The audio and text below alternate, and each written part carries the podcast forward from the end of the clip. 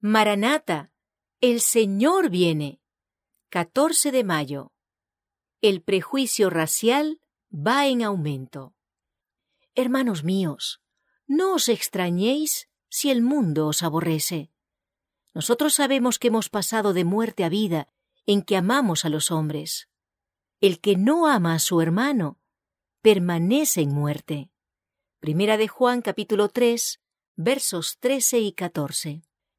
El que se encuentra relacionado estrechamente con Cristo es elevado por encima del prejuicio del color de la piel o las castas. Su fe se aferra de las realidades eternas. El autor divino de la verdad debe ser ensalzado. Nuestros corazones deben estar llenos con la fe que obra por amor y purifica el alma. La obra del buen samaritano es el ejemplo que debemos imitar. Será imposible solucionar todos los problemas relativos a la discriminación racial en armonía con el mandato del Señor hasta que los que creen la verdad estén tan íntimamente unidos con Cristo que sean uno con Él. Los miembros de nuestras iglesias, tanto blancos como de color, necesitan convertirse.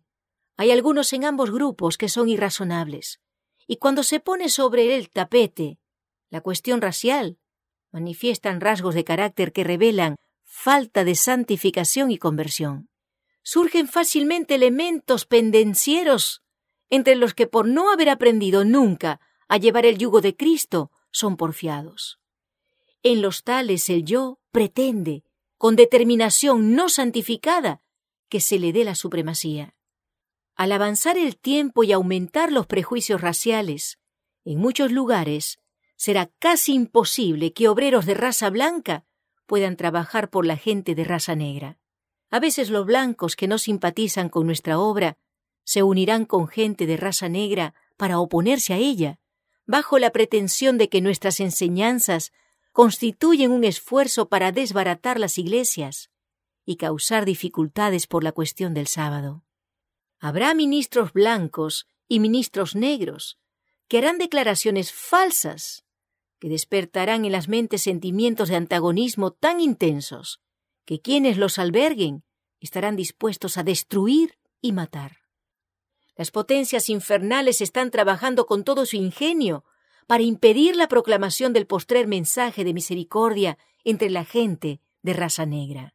Satanás está obrando para hacer muy difícil que los ministros y profesores del Evangelio consigan ignorar el prejuicio que existe entre los blancos y los negros.